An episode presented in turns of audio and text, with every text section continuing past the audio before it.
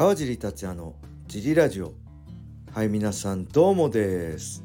はいというわけで今日もよろしくお願いします。すいません。えー、っとただいまね2022年10月23日えー、ライジン39が終わって、えー、実況チームと、えー、打ち上げをして美味しいご飯お酒を飲んで帰ってホテルの部屋に帰ってきたところです。えー、なんで酔ってますすいません。えー、あれですね。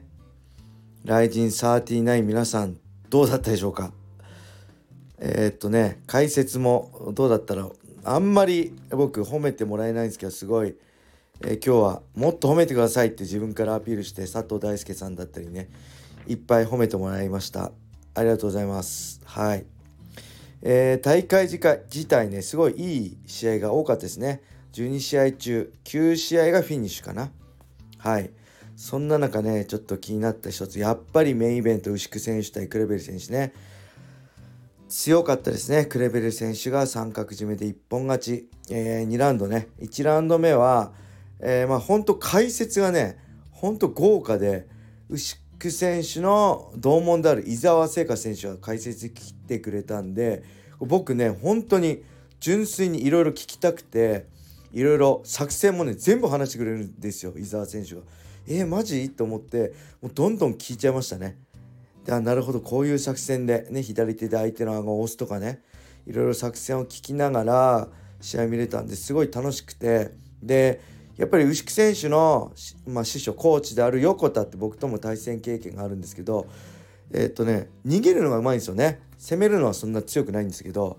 逃げるのが強いんです。うなぎのようにぬるぬる僕も1本取れなかったんですよね腕十字。伸びたとこまで行ったんですけど。なんでそれをしっかり引き継いであのバックからね逃げるあの姿だったり本当あのコーチね代表である横田選手を横田和則さんをの彷彿させるようなね動きで1ラウンド目はほぼあクレベル対策バッチリじゃんって中でね。ただ2ラウンド目インターバルでやっぱサトシ選手とかが指示があったんでしょうかね。ちょっと戦い方を変えたクレベル選手は一気に三角締めで1本っていうね。いやもうこのあと誰がクレベル選手に勝てるのかなってちょっとそのぐらい衝撃的な勝ち方でしたね。ただあの1ラウンド目の動きは本当牛久選手もさすがだな。やっぱチャンピオン強いなっていう動きを見せてくれたんでまあ2人とも素晴らしい戦いでした。そして、えー、セミのね須田亮選手対矢野中華選手はやっぱり、えーまあ、須田亮選手強かったですね。1ラウンド目結構お互い組み合って攻め合ってバテた中でもしっかり前に出てね倒しにいける打撃が打てるっていうスタリオ選手ね、えみんな言ってますけど日本ね MMA 史上最高の、えー、ヘビー級ファイターになれるんじゃないかなってこれからも期待ですね。そしてその前ね八千選手対八千祐介選手対ボイド・アレン選手。これはねまあ僕全く解説でも言ってるけど一言言えないですけど、まあ、本当僕みたいな戦い方でしたね。固めて上から殴るっていうね。うん、ちょっと見てる人にはまあ物足りない戦い方だったかもしれないけど、まあ、僕は痛いほど気持ちがわかるし、まあ、今回ね2連敗、えー、しかも国際戦でね2連敗の中、えー、迎えたボイドアライン戦。何よりね勝ちが欲しかったんだと思うし、まあ、こうやって勝ちに徹するんであれば次は、えー、あれですねライジンライト級トップの外国人選手相手に勝ちでもね勝ちを徹する戦いでもいいから勝ちっていうね結果が欲しいな見たいなっていうのを素直に思いました。そして武田浩二選手対ザック・ゼイン選手。これも武田浩二選手強かったですね。八千戦でも見せたアームロックからの腕十字ねしっかり決めましたね。この強さやっぱり今までなかなか KO 1本取れなかったんですけどこれはすごい武田選手の武器なのかな。あの八千戦でも見せてたんでね。対するザック・ゼイン選手はあんまりまあ良さがまあ見れなかったのかなって感じでしたね。で、これ解説じゃなかったんですけど、佐々木真司選手対宇佐美翔、パトリック選手。これもね、1ラウンド目、佐々木選手がね、このベテランの意地を見せましたね。とにかくしつこく、魂のテイクダウンでね、テイクダウンして抑え込んで、多分これがトラウマになって2ラウンド目は、なかなか宇佐美選手前に出れない、攻められなかったんでしょうね。ちょっと見合う時間が長くて。ただそこで3ラウンド目ねしっかりセコンドの指示から何か意識を変えて攻撃いけたんでそういう意味ではあの良かったかなと思うし宇佐美選手のこのパンチの強さね。あのアグレッシブなスタイルを見せれたかな。ただこれ1ラウンド目からねあの臆せずいってればね倒せたんじゃないかなって思います。その辺まだメンタル的にちょっと、えー、不安不満不安不安があるのかなって感じましたね。はい。そして阿部選手対ね田村響選手。これも僕解説じゃなくてもモニターで見てたんですけどちょっと動きの少ない試合で、えー、まあ阿部選手としてはねやっぱ倒さなきゃいけない試合だったのかな、うん、田村選手も若干、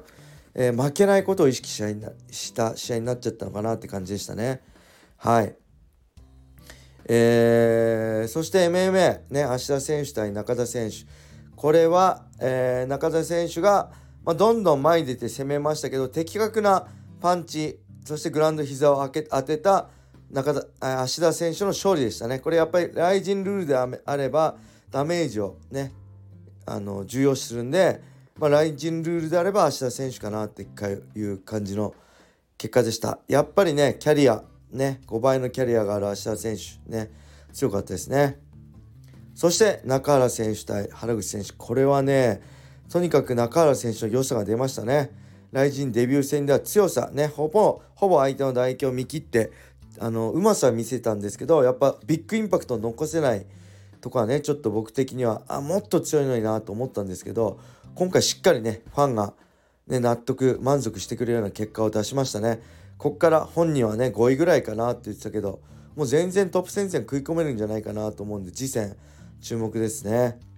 そして、えー、手塚選手対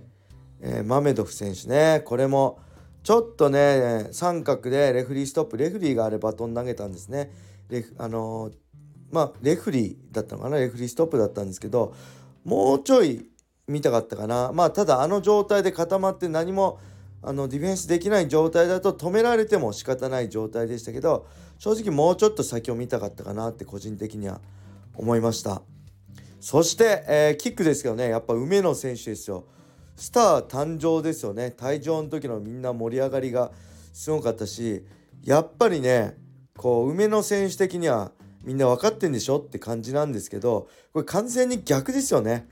梅野選手が考えたとこではないところで梅野人気は盛り上がってて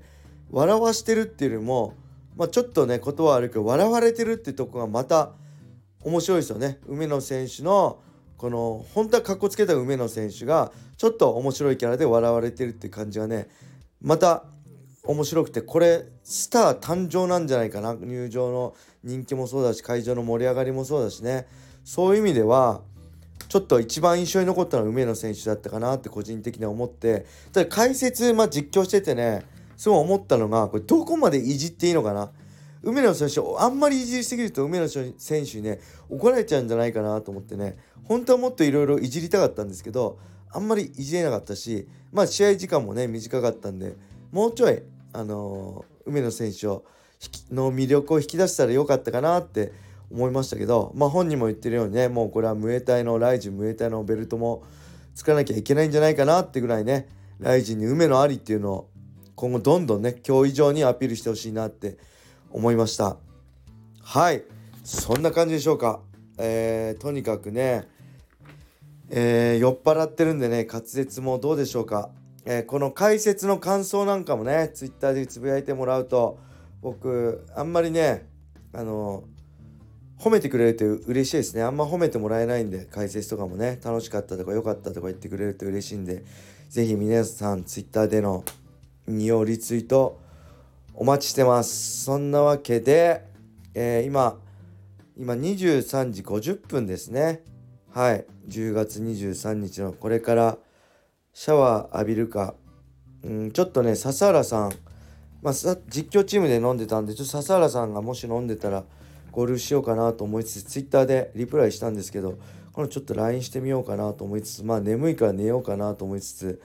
どうなるかはまあ気分次第ですね。はいそんなわけで今日は終わりにしたいと思います皆さん、ね、特にライジン39ねご視聴いただいペーパービューでご視聴いただいた皆さん本当にありがとうございました次はね11月6日、ライジンランドマーク、ボリューム4名古屋大会ですね。こちら僕、あの、解説ではないんですけど、えー、ペーパービューでね、僕も楽しみたいと思うんで、皆さん一緒にライジンを楽しんでいきましょう。えー、それでは皆様、良い夜を。またね